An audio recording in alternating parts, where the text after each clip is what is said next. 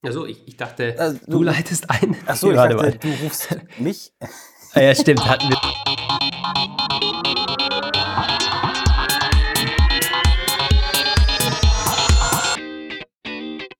Der Apfelplausch mit Lukas Gera und Roman van Genabit.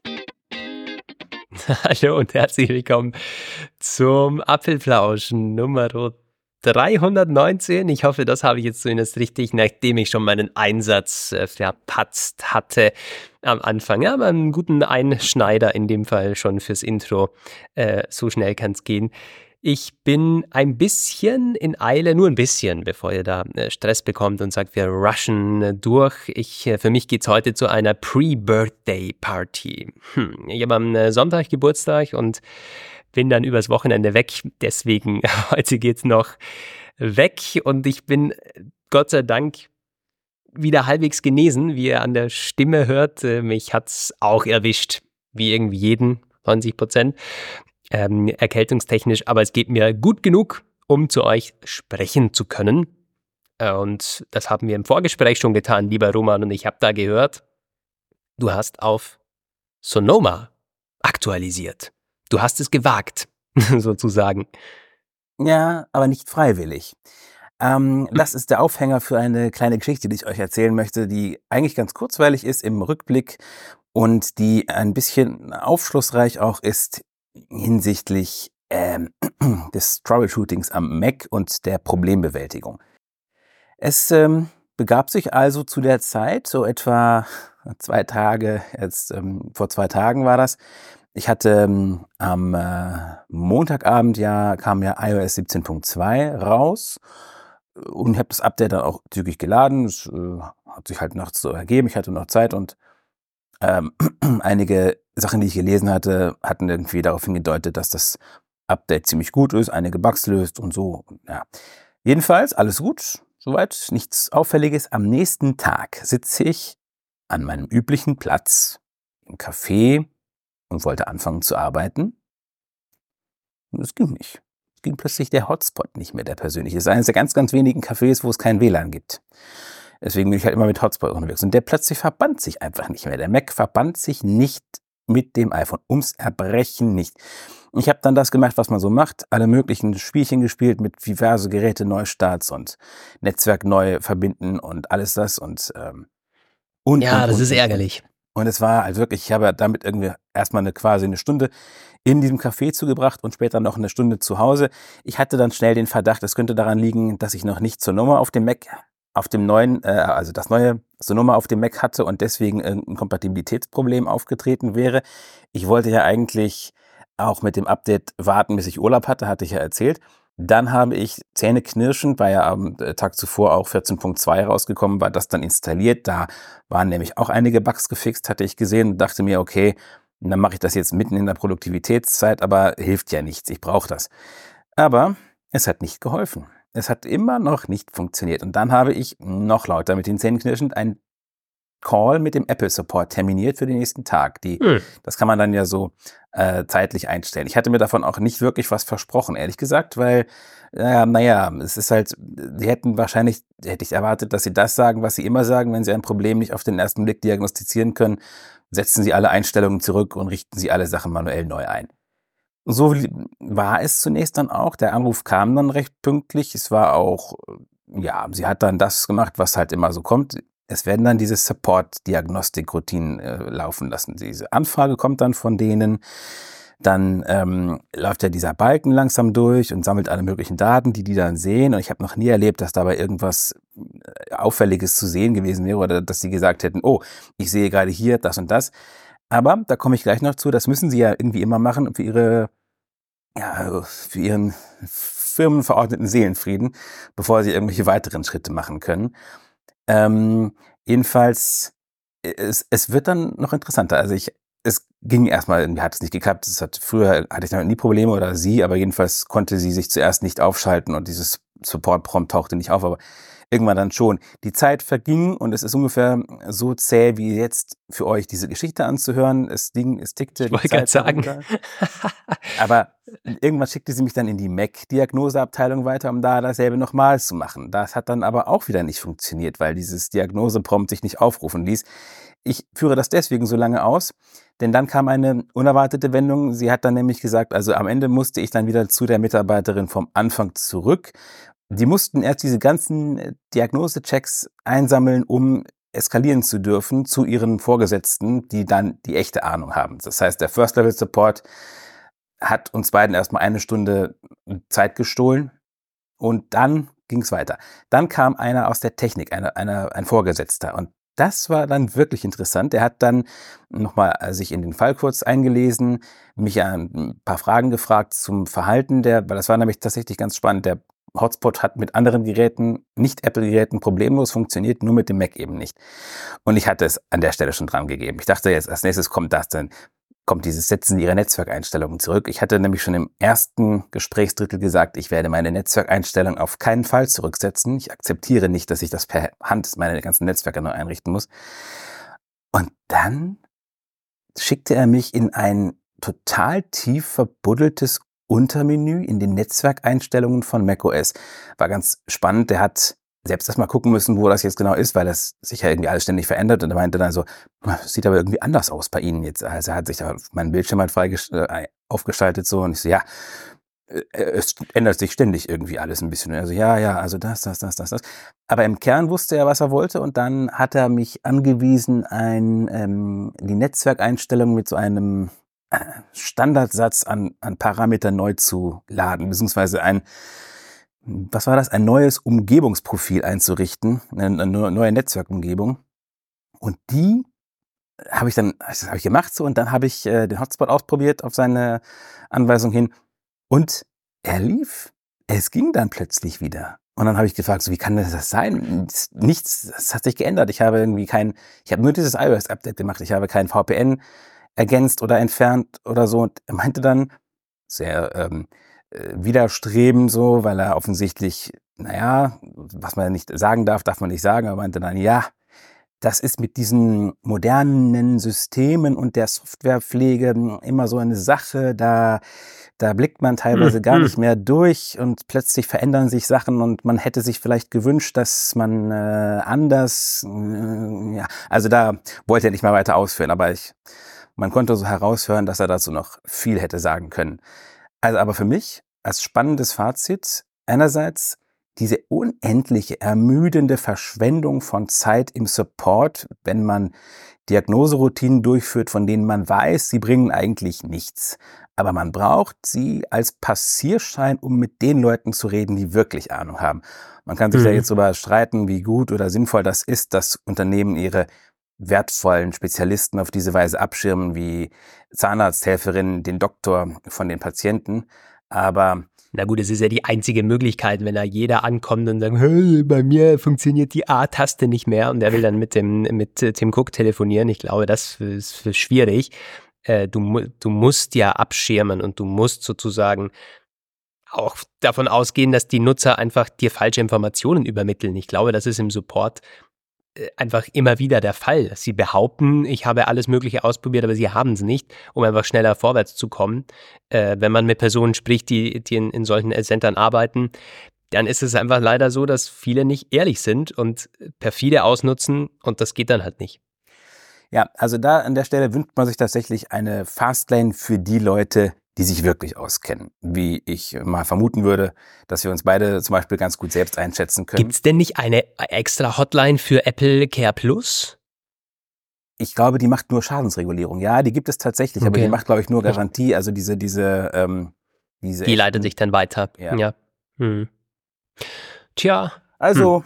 am Ende. Jetzt würde ich das aber abbrechen ab, äh, äh, oder zumindest äh, einen Strich drunter setzen, denn ja. diese Intro-Story habe ich nicht so lange einkalkuliert. Äh, trotzdem ähm, das heißt, du hast dann aber nachher auf Sonoma oder wie, wie bist du darauf jetzt gekommen? Ja, genau. Ich musste ja auf Sonoma, ich habe ja vorher auf Sonoma aktualisiert, weil ich dachte, das würde das Problem vielleicht irgendwie lösen. Und ja, interessanterweise okay. tatsächlich habe ich es bis jetzt nicht bereut. Es ist sogar ein bisschen schneller und more snappy als äh, davor. Alles läuft ein bisschen flüssiger. Das muss ich sagen. Schau her. Ganz gut. ja, äh, und damit starten wir rein in das, was ihr uns zugeschickt habt. Da haben wir auf der einen Seite den Mark, der hat uns eine sehr, sehr lange E-Mail geschickt zum Thema Socks. Nicht Socken, sondern eine ZUXS, also dieser iPhone-Verkaufdienst oder Technik-Verkaufdienst den wir erwähnt hatten in einer der letzten Episoden. Der Marc schreibt uns hier, hallo Lukas, hallo Roman. Ich habe euch schon des Öfteren geschrieben. Ich wohne ganz im Süden Deutschlands, fast an der Grenze zu Vorarlberg. Hm. Schön zu hören, Marc. Da komme ich ja. Seit 25 Jahren bin ich in der Telekommunikationsbranche tätig und kenne die Refurbished-Anbieter wie Rebuy, Cleverbuy, Socks und wie sie alle heißen. Jedes oder zumindest jedes zweite Jahr verkaufe ich natürlich auch meine Hardware und schaue immer erst, ob ich es privat verkauft bekomme. Ja. Nachdem ich dieses Jahr mein iPhone 13 Pro in Alpingrün in Kleinanzeigen.de, ehemals eBay, hatte äh, und keiner mein iPhone in sehr gutem Zustand und 93% Akkukapazität ähm, haben wollte, lässt, äh, habe ich mit einem Ankäufer, habe ich es mit einem Ankäufer versucht, also mit einem dieser Portale. Den besten Preis hat mir Socks geboten. Mit der App, die der andere Hörer erwähnt hat, lässt sich durch das Testen sämtlicher Funktionen die Bearbeitungszeit angeblich auf 24 Stunden verkürzen. Das hat bei mir zwei, vor zwei Jahren schon sehr gut geklappt, sodass ich dieses Jahr mein iPhone ähm, ja, äh, so verkaufen wollte. Ich muss jetzt ein bisschen abkürzen, weil er schreibt wahnsinnig viel. Es ist nicht so einfach vorzulesen. Alle, äh, letztendlich äh, jedenfalls ähm, hat er hier geschrieben, alle wurden durch die App gejagt und ähm, ja, daher hat er einen sehr guten Ankaufspreis von insgesamt 1400 Euro bekommen. Wow. Ich also am 13.11. alles weggeschickt und am 14.11. ist bei Socks bereits die Bearbeitung losgegangen. Dann haben sie mir mein iPhone um fast 300 Euro Einkaufspreis gekürzt. Da angeblich Gebrauchsspuren vorhanden waren, das iPhone meiner Frau um 30 Euro gekürzt und äh, das iPad, das er auch verkaufen wollte, haben sie mit 0 Euro bewertet. Seitdem warte ich allerdings auf den Rückversand meines iPhones und des iPads sowie die Auszahlung für das iPhone meiner Frau. Ich schreibe ständig E-Mails, aber ohne Reaktion. So, also eine dramatische Wendung, die der Marc hier ja. äh, über Socks uns zukommen lässt. Und ich glaube, es zeigt ganz eindrucksvoll, das, was ich mit Cleverbuy ähm, äh, ja sozusagen durchgemacht habe das gibt es noch und nöcher. Alle diese Anbieter haben gerade auch in diesen Zeiten natürlich sicher erhebliche Probleme. Äh, Personalmangel, dann ist es in, in, in Zeiten von ähm, ja, Inflation und äh, wirtschaftlicher Lage noch viel schwerer, wenn du sozusagen An- und Verkauf machst und das auch noch aufbewahren musst und Margen obendrauf rechnen musst und so weiter. Also ja, ich kann nur sagen, ich habe mittlerweile meine beiden Auszahlungen von Cleverbuy bekommen und letztendlich lohnt sich ganz einfach, die Bewertungen zu lesen. Aber wir können an dem Thema gerne dranbleiben. Das ist auch offensichtlich etwas, das sehr viele interessiert. Was sind denn eure besten Anbieter auf dieser Liste? Wo verkauft ihr eure Technik? Gerne zuschicken. Tja. Und dann haben wir noch den Martin, der hat hier äh, Tipps gegeben für Stifte, für die iPad-Stifte, weil du ja Mhm. Du hattest nicht gefragt, Roman, aber so ein bisschen. Doch, du hattest gefragt, ich hatte ja. gefragt, tatsächlich. Ähm, ich überspringe auch seine ähm, seine anderen Statements und komme hier gleich zum Thema. Ich bin immer noch sehr erregt, schreibt der Martin, uh. über die Unverschämtheit, die Apple da mit dem USB-C-Pencil für über 90 Euro aufruft. Bevor Apple auch nur auf die Idee kam, gab es schon hunderte von chinesischen Her Herstellern, die diese Stifte massenweise auf den Markt geworfen haben. Für 25 bis 30 Euro. Na, ich habe drei Stifte für diesen Preis getestet und eigentlich für okay befunden. Allerdings diese Stifte nur für je 30 Tage im Einsatz gehabt und bin anschließend aus Bequemlichkeit wieder zum Pencil 2 zurück. Okay, auch spannend. Aktuell habe ich drei weitere Stifte getestet. Zwar, äh, zwei liegen dabei aber deutlich über den Billigstiften, aber dennoch weit unter Apples Preisen. Er empfiehlt hier einmal den Meta Pen D1, knapp 40 Euro, punktet mit etwas dickerem Griffstück, das aber leider einfach gummiert ist und sehr schnell schmuddelig wirkt. Ähm, ja, also äh, dann gibt es den No-Name-Stift. Ja, okay, so ein No-Name, ein, äh, ein entsprechender, ähm, ein entsprechender äh, ja, No-Brand-Stift. Äh, er hat den hier verlinkt. Werden wir gerne mal in, der, in, in, in, in den Show Notes auch verlinken für euch. Und mein Favorit unter den günstigen Stiften ähm, schreibt er hier, ist der Ugreen Stift für das iPad zweite Generation. Er läuft auf allen iPad Pros, den iPad Airs im neuen Design und dem Mini im neuen Design. Er haftet magnetisch am iPad, sieht dem Apple Pencil 2 zum Verwechseln ähnlich, lädt magnetisch auf, wird allerdings gekoppelt via Bluetooth und schaltet sich recht schnell aus. Das heißt, man muss ihn öfter wieder einschalten. Dafür gibt es einen Knopf offensichtlich. Ja, Ugreen äh, ruft hier einen Preis von 49 Euro auf. Er hat ihn aber am Black Friday für 38 mitgenommen. Auch diesen Stift ähm, den würden wir gerne unten verlinken. Das ist doch etwas für dich, Roman, oder? Ja. Beziehungsweise für deine Freundin, die hat er doch gefragt. Ja, an dieser Stelle erstmal danke dem Martin für die Mail mit den Stiften, die ich meiner Freundin auch zur Kenntnis gebracht habe und da kann sie dann eventuell sich was shoppen. Ich weiß nicht, ob ihr es vielleicht gemerkt habt, bis zu dieser Minute war mein Mikro defekt. Ich habe es gar nicht so richtig mitgekriegt. Ich, hab, ich war so schön im Flow und war so schön in meinem, in meinem Erzählfluss gefangen, aber irgendwie hat sich das nicht verbunden, aber jetzt jetzt bin ich wieder mit dem gewohnten Mikro am Start und wir Roman, also selbst das Mikro wollte deine Eingangsgeschichte nicht hören. Äh, das ja, ja, du, fang, fang mich hier ruhig an zu mobben, das ist ja kaum zu ertragen.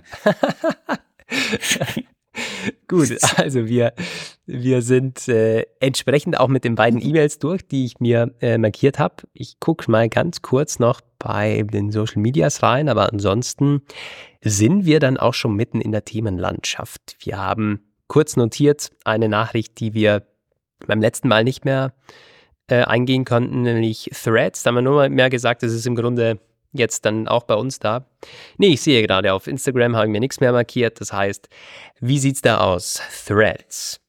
Ja, Threads ist jetzt in Europa da, seit heute um 12 Uhr. Das haben sie ein bisschen übertrieben mit Mega Countdown die letzten Tage auf der Threads.net Homepage zelebriert. Die App Store Suche fand die App nachmittags noch nicht, aber man kann sie über die App, äh, über die Seite threads.net laden. Und dann kannst du ja halt aussuchen, ob man mit Instagram-Profil fortfährt oder eben diesen, diesen Gastmodus mit ohne Profil und dann aber auch ohne Posting-Möglichkeit. Ich habe es noch nicht eingerichtet. Mein ganzer Tag heute bestand die ganze Zeit nur aus irgendwelchen Sachen hinterherrennen, aber ja, das ist jetzt eben, jetzt ist es da. Man wird sehen, wie sich weiterentwickelt. Ja, ähm, bist du denn schon, also bist du da jetzt aktiv? Oder nee, wie gesagt, ich habe es noch nicht eingerichtet. Ich habe mir das nur kurz angeguckt. Anders äh, gefragt, willst du, willst du da aktiv werden? Ja, doch, doch, auf jeden Fall. Ob ich da aktiv bleibe, ist halt nicht die Frage. Auch die Frage, Sache halt, wer da alles reinkommt. Bei Twitter habe ich schon gesehen, ein paar Leute haben halt gesagt, auch ein paar, mein, mein Journalistenverband zum Beispiel, dass sie jetzt ihre Threads-Konten aktivieren und einrichten. Also ich schaue mal, äh, wie es sich so entwickelt. Langfristig suche ich ja schon nach einem Netzwerk abseits von Twitter, das quasi dessen Platz einnehmen kann, wo auch die, die Leute sind aus der Bubble, die ich halt ähm, präferiere oder beziehungsweise der ich folgen muss aus verschiedenen Gründen. Das wird sich zeigen, welches das dann nun sein wird. Ich muss aber sagen, allgemein, na, ich habe schon gesagt, meine Social-Media-Aktivität ist drastisch zurückgegangen. Teilweise habe ich ganze Tage, wo ich gar keine dieser Apps aufrufe. Da beneide ich dich drum. Ich glaube, das ist zumindest keine schlechte Entwicklung. Wir bekommen hier und da auch Zuschriften, dass ähm, X verlassen wird oder Twitter verlassen wird von einigen unseren Hörern und Hörerinnen. Entsprechend, wir werden die ganze Social Media Landschaft für euch dann abdecken. Ich bin auf, der, auf den einen unterwegs, der Roman auf den anderen. ist ja wunderbar. Ihr könnt uns immer erreichen. Ähm, nur nicht auf, äh, wie hieß das, Discord. Das ja. So das hat sich wohl irgendwie verlaufen. Gut. Ein nächstes ganz kleines Thema äh, unter dem Motto kurz notiert, die gemeinsamen Playlists. Die scheinen, es gibt zumindest ein Lebenszeichen davon. Und zwar sollen die mit Emojis ausgestattet werden. Das ist in der neuesten 17.3 Beta drin, oder? Ja, das ist ganz nett, finde ich, ganz witzig. Also es war ja erstmal ein bisschen enttäuschend. Die waren ja in den letzten Betas von äh, 17.2 wieder weg, in der finalen Version auch wieder nicht da. Jetzt in der 17.3 Beta 1 von Dienstag sind sie wieder da und da gibt's jetzt eben die Emojis, die kannst du wohl im Player, ich habe selbst nicht, aber ich habe also in der, wenn ein Song läuft aus einer gemeinsamen Playlist, dann kann man da ähm, in der im Player halt diese Emoji-Oberfläche aufrufen und selbst Emojis machen, eben Daumen hoch und ein paar andere und dann kannst du über das Plus noch mehr auswählen. Und da sieht man eben auch, wenn andere Emojis gesetzt haben zu den jeweiligen Songs. Und das finde ich ganz witzig so. Also es macht, macht tatsächlich ein bisschen lebendiger, so diese geteilten Playlisten. Es kann ich mir ganz nett vorstellen. Ist halt die Frage, ob ob man dann später wirklich, jetzt mal Mac Rumors sagt irgendwie immer, sie können jetzt, ähm, man kann in ihrer gemeinsamen Playlist-Teil beitreten und dann da äh, gucken, gemeinsam Musik dingsen, aber letztendlich ist es halt die Frage, wie viele Leute da ähm, man findet zum Playlisten. Ich habe ja keine Apple Music Freunde, von daher werde ich wahrscheinlich allerhöchstens mal meine eigene Playlist irgendwann freigeben, um, um sie, ja, keine Ahnung, vielleicht zu benutzen, um, um meine Songs zu irgendeinem anderen Dienst zu migrieren oder so. Tja, ähm, ich weiß auch, ich habe da nicht so den Use Case hm, dafür, denn es liegt vor allen Dingen daran, dass die meisten Spotify verwenden von meinen Kollegen. Ich kenne exakt. gar niemanden. Es ist in meiner Familie wird Apple Music verwendet und ansonsten auch alle, äh, die iPhones haben, die verwenden kein Apple Music. Deswegen ja ich war selbst mein Vater, obwohl wir ein geteiltes Apple Music Familienabo haben, nutzt Spotify, hat Spotify Premium noch zusätzlich abonniert, weil er Apple Music nicht mag. Also entsprechend ist das gar nicht so einfach. Aber gut, ähm, das äh, steht ja auf einem anderen Papier. Ähm, mal schauen, 17.3 gab es da sonst Erwähnenswertes? Ja, eine ganz spannende Sache, die habe ich ganz ans Ende gepackt, aber wir können sie auch jetzt machen. Eine neue Funktion. Ja. Die, äh, der stille Geräteschutz, das ist das ist etwas ziemlich Spannendes. Da soll mehr Sicherheit reinbringen und also mehr Sicherheit im Diebstahlfall. Reaktion auf wohl Fälle, wo ähm, Leute dabei ausgespäht wurden, wie sie ihren Passcode eingeben. Wobei ich ehrlich mhm. gesagt sagen muss, das finde ich schon ziemlich krass. Also ähm, da muss jemand schon ganz genau hingucken. Und mein, mein Passcode ist so ein mega langer mit Groß-Kleinschreibung und Sonderzeichen und Zahlen und so. Also das, naja gut. Egal. Auf jeden wie Fall. Der Passcode für, also zum Reinkommen. Ja, zum, zum iPhone, der iPhone-Passcode quasi. Oh, aber das macht schon Sinn. Ich habe auch immer noch diesen vierstelligen Code, ähm, okay, den ich mir irgendwie nicht nehmen lassen will. Und das kann man schon erkennen. Ja, bei vierstelligen Codes genau definitiv. Hinschauen. Aber ich, ich, ich kenne halt, ich kenne halt nur meinen ewig langen Code, deswegen finde ich das immer so ein bisschen. Aber ja, ich auf jeden Fall, ähm, das ist jetzt irgendwie, diese Funktion zielt auf den Fall, dass man sich sein Gerät hat klauen lassen und man davon ausgehen muss, dass der Dieb auch den Passcode kennt. Und der soll dann, das soll dann schützen davor, dass so Identitätsdiebstahl und so weiter. Und das mhm. ist ziemlich paranoid. Also wenn man das aktiviert, dann gehen bestimmte Sachen nur noch mit zusätzlicher Abfrage von Face ID oder Touch ID. Also man braucht dann Passcode und Touch ID oder Face ID. Unter anderem oh. eben für Sachen wie Ausschalten von Wo ist und äh, logischerweise das Ändern von das Ändern von äh, Passwort, also Apple ID Passwort und natürlich auch für das Deaktivieren der, äh, dieser Gerätesicherheitsfunktion, für das Aufrufen von Zahlungsdetails oder beziehungsweise auch Durchführen von Zahlungen in Safari mit gespeicherten Sachen und das Zurücksetzen des ganzen iPhones und solche Geschichten, wobei einige davon unter anderem halt so was wie Passwortänderungssachen oder auch Wiederherstellungsschlüssel von der Apple ID äh, zu modifizieren, hat dann eine noch krassere Sicherheitsstufe. Da hat es nämlich eine Verzögerung. Du musst dich erst authentifizieren, dann eine Stunde warten, dann nochmal authentifizieren und dann wirkt es erst. Also ähm, das beeinträchtigt natürlich ein bisschen die Userfreundlichkeit im Alltag, aber das ist halt offensichtlich für Leute, die ständig befürchten, dass ihr wertvolles Gerät mit ihren wertvollen Firmengeheimnissen und geistigem Eigentum gestohlen wird. Und ähm, sich, ja, und das kann man in den Einstellungen zu Face ID und ähm, Passcode einschalten. Ich, äh, ich, ich glaube, man macht so gedacht, dass man das quasi präventiv aktiviert, wenn du weißt, so ich bin at risk irgendwie, und dann mhm. läuft das da. Also ich würde das niemals machen, weil das macht halt schon alles ziemlich aufwendig. Aber für Leute im Risikobereich ist es sicherlich gar nicht schlecht. Ja, oder auch wenn du, wenn bei dir Passwörter gestohlen wurden zum Beispiel, oder wenn du weißt, es gab irgendwo ein Leck oder dir wurde, weiß Gott was, äh, gehackt äh, oder abgezogen, wo du deine Passwörter aufbewahrst und so weiter, kann das vielleicht Sinn ergeben, ähm, oder allgemein Richtig, genau. Für, für das Zugreifen auf Passwörter ist, ist das auch. Also wenn man die Wallet, ja. äh, diese, diese Passwortliste öffnet oder den Schlüsselbund verwendet, ja. Ja, also eine tolle Option und eine Art lokale Zwei-Faktor-Authentifizierung, ja. wenn man das so haben möchte. Ja, Ähm, das werden wir weiter beobachten in den nächsten Betas. Und ja, jetzt sind wir ja erstmal ganz happy, dass 17.2 gestartet ist und mit der neuen Journal-App.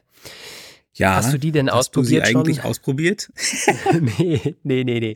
Nee, nee, Aber ich nee, höre nee. tatsächlich sehr gute Dinge darüber. Äh, auf äh, Twitter unter, an, unter anderem äh, habe da auch von skeptischen Leuten äh, gelesen, die, die gesagt haben, ah, brauche ich alles nicht. Und dann äh, fanden sie das doch im Zusammenspiel, gerade was die App dann alles über dich auch sammeln kann und äh, miteinander kombinieren kann, ganz toll. Aber ich glaube, da müssen wir erst, oder können wir erst dazu sprechen, falls wir das dann auch selbst ausprobieren. Falls, genau, das ist die werden. große Sache. Genau. Ich habe bei Twitter einiges gelesen, tatsächlich, dass Leute und in den Kommentaren unter unseren entsprechenden Artikeln ging es auch recht heiß her von Leuten, die ich hatte eine Frage gestellt in eine Überschrift, so, wie findet ihr die Journal-App? Und da gab es halt tatsächlich einige Antworten und einige haben gesagt, nee, völliger Quatsch, braucht kein Mensch, was soll das so? Und andere sagen dann, ja, ey, du hast ja keine Ahnung, wenn Leute so noch nie was von Selbstfürsorge und Selbstwert, äh, nee, Selbstwert nicht, Selbsteinschätzung äh, Es ist Einschätzung doch gehört keine haben. Meinung. Ich meine, äh, ne, ne, es ist ja völlig wurscht. Also wer es äh, be benutzen äh, will und das toll findet, der soll es machen. Die anderen können es ja löschen. Also ich verstehe diese Diskussion nicht. Äh, äh, da ist so Ja, das- diese, das ist ja, Ja. wie wenn du sagst, ähm, keine Ahnung, die Kamera im iPhone ist der letzte Dreck, die benutze ich nie. Okay, brauchst du ja nicht. Und wenn du keine Bilder machen willst, mach halt keine Bilder. Und genauso ist das mit einer anderen App. Deswegen entsprechend, ey, ich würde mich da äh, in den nächsten Tagen auch mal so ein bisschen berieseln lassen, was meine Twitter-Timeline dazu sagt. Und falls wir das austesten selbst äh, oder Erfahrungen in der Redaktion vielleicht auch gehört haben, können wir das hier nochmal ausbreiten. Beziehungsweise, wie sieht's mit euch aus? Wie äh, benutzt ihr diese App bereit? Habt ihr Journal, die Journal-App, in den Alltag integriert oder habt ihr darauf gewartet? Oder seid ihr tatsächlich im Lager mancher Leser von uns, die das irgendwie überhaupt nicht verstehen wollen? Schreibt uns gerne dazu. Wir können das entsprechend dann hier einfließen lassen. Ja. So, wir machen noch ein kleines Thema, dann haben wir eine Weihnachtsüberraschung für euch und zwar bessere Mikrofone ist gleich besseres Sprachassistent von Apple. Und zwar, da geht es jetzt um eine Hardware-Verbesserung, so wie ich das höre, oder? Ja, das ist so ein Patent, das Apple angemeldet, beziehungsweise ähm, das, warte mal, genau, das, das könnte im iPhone 16 tatsächlich schon ähm, umgesetzt werden. Es war also ein, ich glaube, es geht auf eine Patentsache zurück, aber die schon recht weit fortgeschritten ist, meine ich, eine Bloomberg-Story. Und ähm, es geht darum, dass bessere Mikrofone ins iPhone 16 kommen. Also alle die Mikros sollen verbessert werden, um eine bessere Sprach, äh, also die, die, die Spracherkennung soll verbessert werden, damit Siri in die Lage versetzt wird, besser zu gehorchen, quasi. Ich hatte hören ist gehorchen in die Überschrift geschrieben. Und das ist ja schon eine äh, interessante Sache. Also es geht ähm, darum, dass Sprache aus mehreren Winkeln und ähm, auch bestimmten Entfernungen und mit Umgebungsgeräuschen vermischt besser und akkurater äh, weitergeleitet werden kann von der Hardware an die Software. Das hat Apple wohl vor. Und bessere Mikrofone sind erstmal nicht schlecht, weil die machen dann ja auch alles mögliche andere besser. Aufnahmen, Video, Audio, Telefonanrufe und so. Ich meine, aber die ganz große Frage, die sich natürlich sofort stellt, ist, es ist wieder mal so eine Apple-Idee, mit einer ähm, Entwicklung auf eine Fehlentwicklung in einem anderen Bereich zu reagieren, auch wenn bessere Mikrofone sicherlich super sind. War das der Auslöser? War denn äh, Siri der Auslöser für diese Mikrofonentwicklung? Ja, das ist, Okay. äh, das ist die Quintessenz dieser, dieses Stücks, Ja. dass man halt sagt, also ja, wenn Siri nicht klappt, nicht besser, gut genug, knappt, dann muss man die Mikros besser machen. Das ist wohl Apples Gedankengang gewesen und der ist schon etwas schwer nachzuvollziehen, muss man sagen, weil wenn man diese, äh, diese, man kann ja einstellen, dass die das Transkript angezeigt wird auf dem äh, in diesem Siri-Fenster und da findet man meistens heraus, dass die Spracherkennung tadellos funktioniert. Also erkannt wird einwandfrei, was man will. Da kommen dann Nee, irgendwie völlig jein. unsinnige Antworten draus. Also Würde, würde ich nicht unterschreiben. Würde ich nicht unterschreiben. Ich bin allerdings oftmals mit Siri auch zugange über die AirPods und ja, gut, die haben jetzt nicht die Top-Mikrofon-Geschichten. Aber ähm, bei mir kommt da oftmals einfach Müll raus. Gerade wenn ähm, okay. Straßennamen oder Geschäfte äh, gefragt sind, die einwandfrei bei Google Maps funktionieren. Einwandfrei. Und bei äh, Apples Lösung wird das entsprechend überhaupt nicht erkannt. Also ich wollte zum Beispiel zu Nordsee navigieren. Gestern. Dem Fischrestaurant. Dem Fischrestaurant. Sollte man ja eigentlich hinbekommen. Ja, so. Ähm, hat's nicht gefunden. Es ging über Siri nicht. Es wollte mich, es wollte, es wollte es einfach nicht finden. So. Und das ist ja wirklich etwas, come on, dieser Name, so, das versteht ja sogar ein Kind. Und äh, bei Google Maps gibst du es halt ein und zack, bam, äh, wirst, du, wirst du zum äh, nächsten Ding navigiert. Also das, deswegen. Ja, aber ähm, äh, so, hast aber du denn gesehen, dass er einen falschen Namen auf die, in diesem Transkript erkannt das hatte? Das weiß ich nicht. Das kann ich nicht Weil das sagen. ist ja. Das ist der springende das Punkt. Ich, ich habe das schon öfter darauf geachtet und ich habe noch nie erlebt oder ich kann mich an keinen Fall erinnern, wo in diesem Konversationsteil etwas Falsches in der Erkennung stand. Mhm. Das Problem war immer in der Ausführung. Also du kannst teilweise etwas, du kannst eine Anfrage stellen, du siehst die völlig korrekte Anfrage in diesem Textchat quasi und dann kommt als Reaktion etwas total Unlogisches und Unplausibles. Also ja. ja. Ja, also das kann ich jetzt nicht mehr äh, rekonstruieren von gestern jetzt speziell. Ähm, aber ich meine, bessere Mikrofone sind immer gut. Auf ja. der anderen Seite, die sind schon verdammt gut. Die iPhone-Mikrofone, ja, die sind die schon sind echt gut. Gar nicht schlecht. Wer ja. uns auf den Social-Media-Kanälen folgt, der hat äh, mein Beispielvideo vielleicht gesehen. Ich war am Sonntag auf einem Konzert, saß in der fast letzten Reihe, also absolute drittletzte Reihe und äh, das sind viele Reihen, sicher über 100 oder so. Und also ein riesig großer Saal. Ähm, und schlechte Lichtbedingungen und alles. Und ich habe dann zum ersten Mal so richtig in Action diese Funktion erlebt, die Apple ja damals vorgestellt hat. Ich glaube beim iPhone 13, dass du mit Zoom im Video auch gleichzeitig den Audio mitzoomst, dass er also sozusagen erkennt, aus welcher Richtung er das Audio ähm, ja. stärker äh, mit einfließen lassen soll. Und Wahnsinn, wie das funktioniert. Das ist echt beeindruckend. Ähm, ich meine, dass die Videoqualität und so, dass die gut taugt mit 4K und allem äh, äh, Lichtempfindlichen und so, das weiß man ja.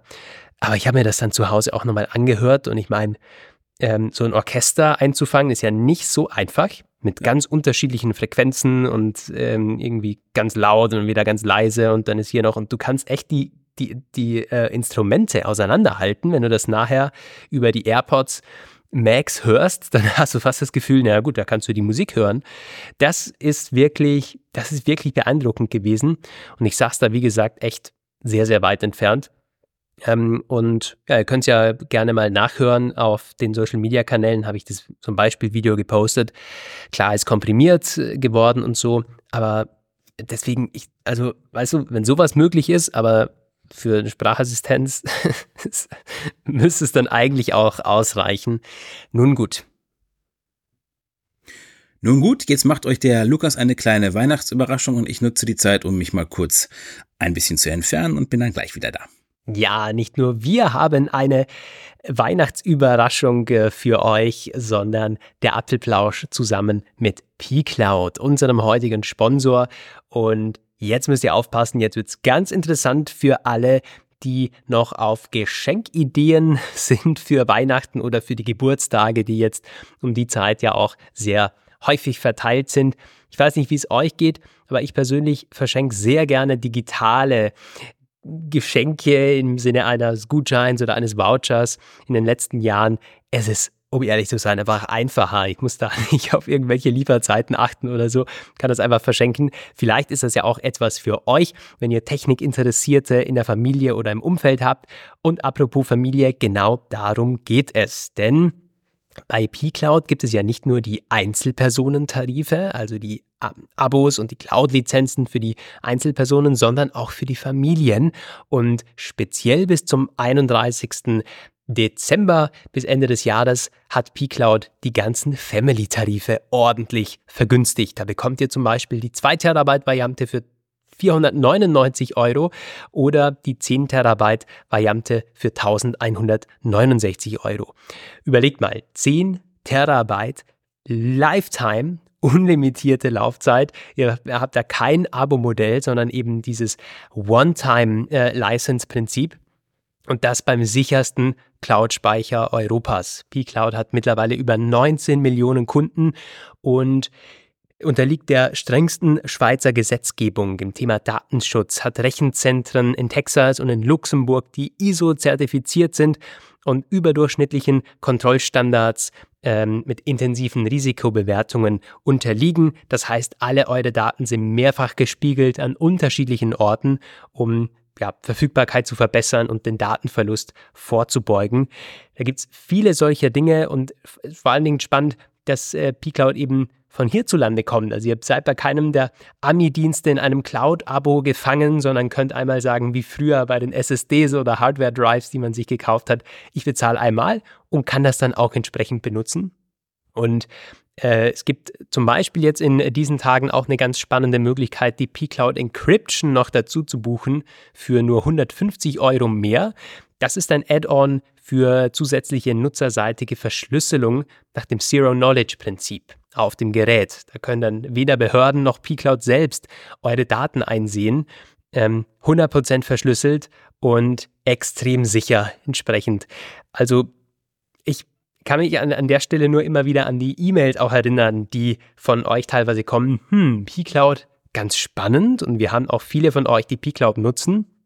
Aber die machen sich dann schon Gedanken, wie ist das denn mit diesem Lifetime-Prinzip? Wie lange kann man das wirklich benutzen und äh, wie lange ist dieses Modell auch in Zukunft sozusagen haltbar? Da können wir nur sagen, ja, das sind äh, Fragen, die P-Cloud schon sehr früh gelöst hat. Mittlerweile ist man ja seit zehn Jahren am Markt, hat fast 20 Millionen äh, Kunden und ähm, vor allen Dingen sehr viele und breite Geschäftsbereiche. Dieser, dieser Lifetime Cloud, das ist einer der Geschäftsbereiche von P-Cloud, aber es gibt sehr, sehr viele regelmäßige Einnahmen durch andere Produkte und auch immer ständig neue Produkte, die dazu entwickelt werden. Gibt es ja zum Beispiel den Passwortmanager, vieles andere mehr, auch die Encryption-Dienste, die man verschiedentlich anbietet. Und ja, so kommt auf jeden Fall sehr viel regelmäßiges äh, Einkommen natürlich zustande. Nebst, und das ist ganz, ganz wichtig, pCloud betreibt die eigenen Server. Man hat einen selbstständigen und eigens entwickelten Serverbetrieb. Das heißt sehr, sehr geringe Fixkosten und muss sich das nicht irgendwie bei der Konkurrenz sehr teuer abmieten mit hohen Folgekosten. Und ja, letztendlich basiert dann dieser Preis eben auf dem monatlichen Abo-Preis, den ihr dann bezahlt als Vollpreis. Und das Modell trägt sich entsprechend ja sehr, sehr lange und hat sich bewährt mit sehr, sehr vielen Kunden, wenn auch ihr jetzt von dieser Aktion noch dieses Jahr profitieren wollt, schaut einfach unter unserem Link vorbei. Da findet ihr auch alle Informationen nochmal zu pCloud selbst und zu den Abos, die jetzt vergünstigt sind. Link ist wie immer in der Podcast-Beschreibung. Ähm, was haben wir jetzt im Paket, Roman? Welches, welches Thema? Ich glaube, es geht jetzt um die iPhones. Ja, da gab es nicht so viel. Es gab eine ähm, etwas seltsame Kamerageschichte über das iPhone 16, die ich aber noch nicht näher durchdrungen habe. Was sich dafür stattdessen sich äh, abgezeichnet hat, war einerseits etwas über das iPhone SE 4, also das ähm, potenziell neue iPhone SE. Da gibt es tatsächlich anscheinend, äh, das soll wohl kommen, es verfestigt sich langsam, dieses äh, Gerücht, anhand auch bestimmter ähm, äh, Vorbereitungen. Also beispielsweise, dass Apple den Akku vom iPhone 14 recyceln möchte. Da sind entsprechende Hinweise auch mit Seriennummer und so, also mit der Modellbezeichnung aufgetaucht. Die wurden von MacRumors ähm, aus angeblich verlässlichen Quellen ja, zitiert. Das macht Sinn, weil Apple würde ja der, dem Gerüchtestand nach das iPhone 14 äußerlich mehr oder weniger recyceln. Also das neue iPhone SE wird wohl auf Basis des iPhone 14 kommen, wie damals das iPhone SE 1 auf Basis des iPhone 8 gekommen ist, äh, wenn man den Stand der jetzigen Spekulationen zusammenfasst. Mhm. Ja. Ähm, es könnte eine gute Wiederbelebung vom iPhone SE sein, wobei sich halt die Frage stellt, ob das so heißen wird und ob es dann so Budget sein wird, wie das SE es damals war. Ja, das hatten wir ja schon verschiedentlich Aber, hier durchgesprochen, ja. dass diese wirklichen Budgets-iPhones, Budget-iPhones eigentlich der Vergangenheit angehören. Ja. Äh, das hat Apple verschiedentlich ausprobiert und man deckt diesen Bereich ja eigentlich ähm, mit den letzt- und vorletztjährigen iPhone-Modellen ab die man immer ja. noch mal im Line-Up behält. Und so holt man sich sozusagen die Kunden, die weniger ausgeben wollen, zeigt aber gleichzeitig auch, naja, die ganz tollen neuen Geräte, die bekommt man eben nur für entsprechendes Geld. Ich glaube, dass Apple an dieser, ähm, ich, also ich sehe zumindest keinen Grund, wieso sie von dieser Strategie abweichen sollten. Denn ja, man hat auch gesehen, dass die kleinen iPhones entsprechend nicht so der Renner sind. Und wenn man jetzt ein ähnlich großes, wie auch immer, ein iPhone bringt, das einfach, also wo, wo soll das seinen Platz bekommen? Ich sehe das noch nicht so richtig. Das war früher anders, definitiv. Und auch entsprechend ein Größenunterschied und ein krasser Designunterschied in diesen fetten Rändern und allem. Aber ich weiß nicht, mir fehlt da die Fantasie einer tatsächlichen Käufergruppe. Ja, ich kann es auch noch nicht so ganz äh, einordnen. Also was halt möglich wäre, dass man noch ein bisschen länger wartet. Jetzt, äh, jetzt ist iPhone 15 gerade äh, aktuell. Man könnte sich vorstellen, dass nächstes Jahr im Herbst kommt das iPhone 16 und dass man dann im darauffolgenden Frühjahr, also übernächstes Jahr im Frühling, könnte man ein aufgefrischtes Modell im Stile des iPhone 14 bringen. Natürlich dann nur mit einer Größe. Das wäre die Zeit, wo das jetzige iPhone 14, das noch im Verkauf ist, nicht mehr im Verkauf wäre. Und dann könnte man quasi so eine günstigere Version wieder aufleben lassen. Da würde man dann vielleicht einen schicken neuen Namen für finden, knallige Farben eventuell. Und ähm, man nimmt dann einfach etwas, das letztendlich äh, eine Art iPhone 14 ist, mit vielleicht etwas auf den Stand gebrachteren Komponenten, also derselben Leistung, aber vielleicht ein bisschen, weiß ich nicht, hier und da neuere äh, hm, ja, Chip-Generation oder äh, irgendwelche Sachen im, im Engineering, die sich von außen gar nicht sehen lassen. Und das dann als neues Budget-iPhone in Anführungszeichen verkaufen. Weil dann wäre das mhm. iPhone 14 schon reichlich, also genug abgealtert, sage ich mal, um es dann wieder hätte dann wieder genug Abstand zu den dann äh, verkäuflichen Topmodellen. Ja, ich weiß, was du meinst. Wir bekommen ja auch immer wieder Zuschriften von Leuten, die sagen, ja, ich warte auf das iPhone SE als Zweithandy oder als, äh, keine Ahnung was, Ausweichhandy oder als Firmenhandy, wenn man nur telefoniert. Es mag da schon das, das eine oder andere, aber letztendlich ist es doch eine Preissache. Ähm, und deswegen, hm. Ja. Im Grunde ist es einfach nur es wäre einfach die Entscheidung, nicht mehr die älteren Handys die ganze Zeit noch äh, drin zu lassen, sondern wieder ein mh, hm, spezifisches. Ja, aber genau das ist doch die, ich, ich, ich verstehe das absolut, ich verstehe auch die, ähm, also den Sinn dahinter. Aber genau das ist doch Apples Upselling-Idee ja. dahinter, dass du sagst, ja, so, es gibt das neue iPhone, das kostet aber wahnsinnig viel. Damit hältst du auch die iPhone-Brand an sich natürlich auf einem gewissen Level, äh, die Apple ja halten möchte. Und sobald man eben weniger ausgibt, ist es klar, es gibt auch iPhones, aber hm, so, das, das von letzten Jahr, das vom vorletzten Jahr, so wie das in der Modebranche oder wo auch immer äh, funktioniert, bei Brands, die eben sehr viel von sich halten und einen gewissen Preispunkt hochhalten wollen. Ich glaube, sobald Apple startet, wieder neue iPhones zu wirklich, also deutlich günstigeren Preisen anzubieten, wird sich das entsprechend auch auswirken auf, ähm, ja, ich sag mal so typische ähm, äh, Käufer, die überlegen, soll ich jetzt das 14er oder das 15er holen, die sich dann sagen, hey komm, äh, hier bekomme ich das Neueste zum Preis vom 13er jetzt mal in jetzigen mhm. Terms gesprochen. Äh, ich hatte da, ich hätte genügend Beispiele. Ich werde oft gefragt, so das erste iPhone für äh, Jugendliche oder so, dann aus der Familie kommen Eltern auf mich zu, ja, Lukas, was sollen wir uns dann kaufen? Und ja, ist, im Moment sagt man dann, hol dir ein iPhone 13, vielleicht das 14er, äh, wenn äh, genug Budget da ist. Und in solchen anderen Fällen würde man dann wahrscheinlich sagen, ähm, iPhone SE.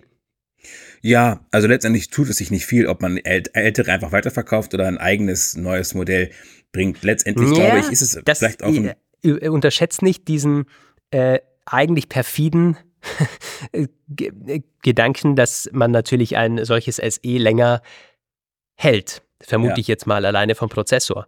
Und wenn du ein zwei Jahre altes iPhone jetzt kaufst, dann ist, wie das eben so ist, mit äh, der Hardware und den Software-Updates natürlich schneller mal man bei dem Punkt, dass man sagt, okay, jetzt kaufe ich das Allerneueste dann oder das iPhone fand ich so toll, jetzt kaufe ich mir mal eines der teureren.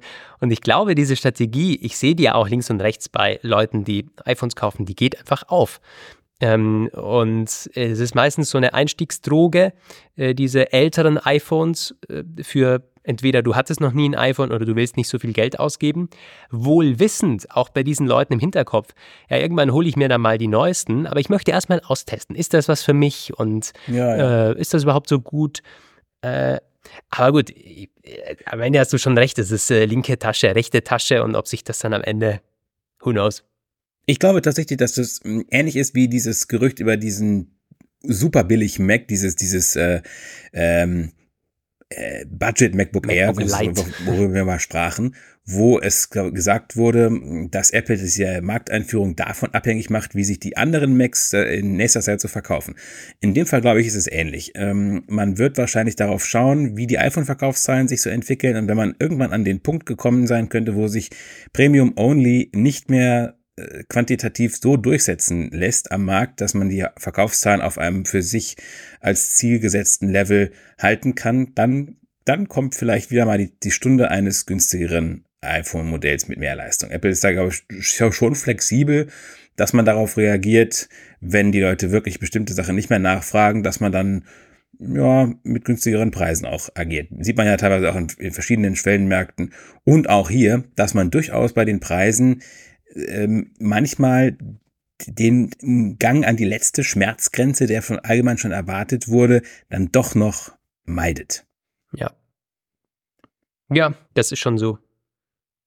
Auch dazu natürlich gerne eure Meinung oder äh, eure Erfahrungen. Wer wartet denn bei euch im Umfeld? Gibt es da äh, äh, Söhne, Töchter oder äh, Freunde, Kollegen, die auf solche iPhones warten oder tatsächlich ein iPhone SE noch in Gebrauch haben? Ähm, Schreibt uns dazu gerne mal. So, wir kommen noch zu Vision Pro, einem äh, äh, nächsten Thema. Und da ja, geht es darum, dass äh, Apple jetzt tatsächlich Hinne macht. Also ich habe gelesen von Mark Gurman, die wollen im Januar schon entsprechend äh, sozusagen starten. Also, äh, oder geht es da ja. erstmal um die Schulungen? Es geht um die Schulungen halt, ne? Und da muss ich sagen, Hinne machen, naja, also sie fangen am Mitte Januar an, Schulungen zu äh, vollziehen mit Personal aus den Apple Stores in den USA. Und das finde ich gar nicht so wahnsinnig schnell, wenn man sich über März Gedanken macht zum Verkaufsstart, weil es soll nämlich so laufen. Apple will aus jedem Apple Store in den USA zwei, drei Leute einfliegen nach Cupertino und die dann quasi im Rahmen von so Wochenend-Blog-Seminaren mit allem Wissen und der gesamten Kompetenz für die Vision Pro, Pro voll bimsen. Und die sollen dann zurückgehen in ihre Stores und dann die anderen Mitarbeiter schulen. Wo ich sofort daran gedacht habe, ob das wohl ohne extra Überstunden für die Mitarbeiter vonstatten geht. Weil das klingt so wie eins von diesen Projekten, wo man sagt, da muss aber jetzt der arme Angestellte die Extrameile noch fürs Unternehmen laufen. Take one for the team und so, bla bla. Ich hoffe, das wird in diesem Fall personalfreundlich gehandhabt. Ähm, und dann ist tatsächlich, also ja, Mitte Januar geht das los. Es gibt irgendwie, weiß ich nicht, 400 Apple Stores in den USA. Es ist schon so ein Prozess und März, vielleicht wird es doch nicht März, vielleicht wird es eher so April, Mai. Naja, weil ich weiß ja nicht, wie lange diese Schulungen jeweils so dauern und wie lange das dann dauert, die dann, die frisch geschulten, die dann quasi ihre Kollegen noch nachgeschult werden und so. Zugleich soll äh, darauf gedrungen werden, dass die Leute ihre Brille, äh, ihr Headset im Store abholen, selbst wenn sie online bestellen. Also da hat man schon, wir hatten das ja mehrmals schon äh, notiert, die wollen nichts dem Zufall überlassen. Da soll ähm, auf jeden Fall der Eindruck frustrierter Erstkäufer möglichst vermieden werden. Also das äh, zieht sich fort, diese, dieser rote Faden. Ja, wir hatten da in der letzten oder vorletzten Folge auch schon drüber gesprochen, wie wichtig äh, diese Store äh, Experience dann für den für den Erfolg auch ganz einfach ist, dieser Brille und den Anlauf beziehungsweise den Kontakt mit den Normalos, wenn man das mal so bezeichnen möchte. Ähm, aber das ja, lässt sich jetzt noch nicht abschätzen. Ähm, trotzdem interessant, dass es vorwärts geht und Apple zumindest nicht vollends irgendwie hinten dran ist. Aber es ist halt noch gar nichts so, also wie, wie soll das hier mal oder in Europa, da gab es dann keine Fußnote? Was? Wo? wo? In Europa, der Staat, wie, wie soll das hier auslaufen? Nee, und äh, nee. oder gäbe es dann auch die äh, Premium-Partner und die Reseller, die das machen dürfen? Das, da gibt es ja viel zu klären. Ich meine, in Österreich, wenn es einen Apple Store gibt, na gut, also wir werden nicht alle nach Wien kommen, um das Ding zu kaufen. Entsprechend, da müsste man ja eigentlich zwangsläufig die äh, Premium-Reseller mit ins Boot holen. Aber das ist ein ganz anderes Unterfangen. Ja, bis jetzt hat man dazu noch nichts gehört. Es gab einmal eine Aussage von vor ein paar Wochen, da hieß es, es soll definitiv nur in Apple Stores verkauft werden. Was allerdings mit den ganzen autorisierten äh, Service-Providern und Premium-Partnern und so weiter wird, das wurde noch zu keinem Zeitpunkt gesagt. Klar, irgendwann, irgendwann kommen auch Gravis und Co. muss zum kommen. Zug, natürlich. Aber das wird wahrscheinlich nicht zu Anfang sein. Ich glaube, man hat sich darauf, äh, wie ich das zumindest Mark Gurman und so immer verstehe, die wollen das zuerst nur in ihren eigenen Retail-Stores verkaufen. Klar, weil ähm, es gab ja auch schon diese, diesen einen Bloomberg-Bericht, wo es dann hieß, dass man sich, dass man dem Einzelhandel und auch seinen Partnern es nicht zutraut, die Einführung äh, so zu erledigen, wie man sie haben möchte. Hin, auch Stichwort diese, diese hunderte von, von äh, Korrekturlinsen für die, für die Sehstärke und so, die müssten dann ja überall vorrätig sein. Und diese Logistik möchte man den Partnern offenbar äh, zu Anfang nicht zur Verfügung stellen. Gut, das ist irgendwo nachvollziehbar, ähm, würde ich jetzt mal behaupten. Und äh, es ist ja so schon ein großes Unterfangen. Ja. Ist eine Ja, also spannende dieser Geschichte. Rollout also. wird echt, der wird, äh, wie du sagst, echt noch ziemlich, ziemlich spannend. Und vor allen Dingen diese Premium Experience hochzuhalten. Ich meine, es kann natürlich auch sein, dass dieser ähm, ein, ein ganz krasser flächendeckender Rollout dann passiert in einer günstigeren Variante, die viel einfacher ist einzurichten und die mehr Leute ansprechen soll und so weiter. Äh, Die äh, 18 Karat Gold Apple Watch gab es ja auch nicht überall. Ähm. Jetzt mal um einen ganz äh, crazy Vergleich zu ziehen, aber entsprechende Nutzergruppen äh, in der Breite spricht man dann vielleicht mit anderen Versionen oder anderen Varianten an, die dann auch von Gravis, Mediamarkt und Co. Aber ich kann es mir halt nicht vorstellen, im Mediamarkt so eine Apple-Brille, äh, die, diese Nein, Vision Pro einzurichten und so. Ich sehe es auch nicht. Das ist äh, also, glaube ich, nicht weit hergeholt, dass man hier entsprechende Märkte überfordern würde, ohne jemandem zu nahe zu treten. Das ist einfach auch äh, logistisch nicht wirklich machbar. Ja. So, dann kommen wir noch zu einem äh, anderen Thema und zwar die faltbaren Displays. Und hier soll Apple auf Samsung zurückgreifen. Ja, beziehungsweise etwas anders. Also es ist ja nicht so überraschend, die Vorstellung, dass Apple auf Samsung zurückgreift, greift es ja aktuell auch schon. Was da war, war konkret eine, ein Medienbericht aus Südkorea, äh, der bezieht sich auf Umstrukturierungen und interne Neuordnungen bei Samsung Display. Da soll eine Unit geschaffen worden sein, die speziell äh, faltbare Displays für Apple liefern soll. Also man bereitet sich offenbar darauf vor, in einer eigenen abgetrennten Einheit, Fertigungseinheit, hauptsächlich Apple-Bestellungen für faltbare Panels einzu, äh, einzurichten und zu produzieren. Und ähm, ähm, in dem Zusammenhang wurde halt auch gesprochen über den Wettlauf der Entwicklung zwischen LG Display und Samsung Display bei faltbaren Displays. Und beide sind halt, beide sind dabei. Samsung möchte in dem speziellen Fall seine Expertise aus, weiß ich nicht, was ist das fünf Jahre faltbare Smartphones einbringen, die soll dann in Apple-Produkte einfließen. Das alles ist natürlich immer noch, also Apple selbst hat sich natürlich nie geäußert und wird sich niemals äußern, aber das war halt so ein Factory Outlet äh, Coverage, wie man so sagt. Also da, ähm, wenn wenn Samsung solche Vorbereitungen macht und entsprechende ähm, Details über solche solche Vorhaben bekannt werden, dann kann man schon davon ausgehen, dass die das nicht aus dem luftleeren Raum heraus machen, aus einer Laune heraus werden die das sicherlich nicht einrichten. Gibt also wahrscheinlich eine gewisse Chance, dass es auch solche zu solchen Großaufträgen von Apple kommen wird. Ja, und wie du sagst, es ist nicht äh, aus der Luft gegriffen und auch nicht überraschend, dass man eben auf diese Partner zurückgreift. Ähm, mein Samsung hat ja in den eigenen Smartphones schon gut was vorgelegt und in diesen neuesten Versionen sind es auch tolle faltbare Displays, die verbaut sind. Ähm, es gab doch immer mal wieder Berichte, dass Apple so krass hohe Ansprüche hätte, die eben Samsung auch noch nicht liefern konnte oder so. Ähm, Ich meine, Ja. was dann auch immer dran ist. Also die genauen Ansprüche kennt man nicht, aber genau das, das gab es und es gibt ich glaube tatsächlich, also ähm, es deuten ja alle Gerüchte darauf hin oder alle Einschätzungen von Analysten, dass man von groß nach klein gehen wird. Also äh, nicht mit dem iPhone anfangen, sondern vielleicht mit dem iPad und vielleicht irgendwann mit einem faltbaren Mac, Schrägstrich Giga-Tablet, das dann irgendwie äh, einem noch nicht so ganz sich äh, vorstellbaren ähm, Konzept Teil, ähm, aber jedenfalls das, das faltbare iPhone wird wohl zuletzt kommen. Und es, es kann wohl auch noch dauern, bis es losgeht. Also ich denke, 2025 als Startdatum für ein erstes faltbares Tablet etwa wäre realistisch. Also, das ja. Thema wird euch noch lange erhalten bleiben, da könnt ihr euch darauf verlassen. Das ist ein Evergreen. Es kommt immer wieder. Ein Evergreen im Apfelplausch. Ja. So, so, mit Blick auf die Zeit werden wir, ähm, ich würde sagen, noch ein Thema machen hier. Den Geräteschutz hatten wir ja auch schon angesprochen. Ähm, ich würde sagen, dieses NFC-Öffnungsthema, das ist ja ganz interessant und sicherlich auch etwas, das äh, euch interessiert. Ja, es gibt aktuell einige spannende Geschichten in Sachen Regulierung.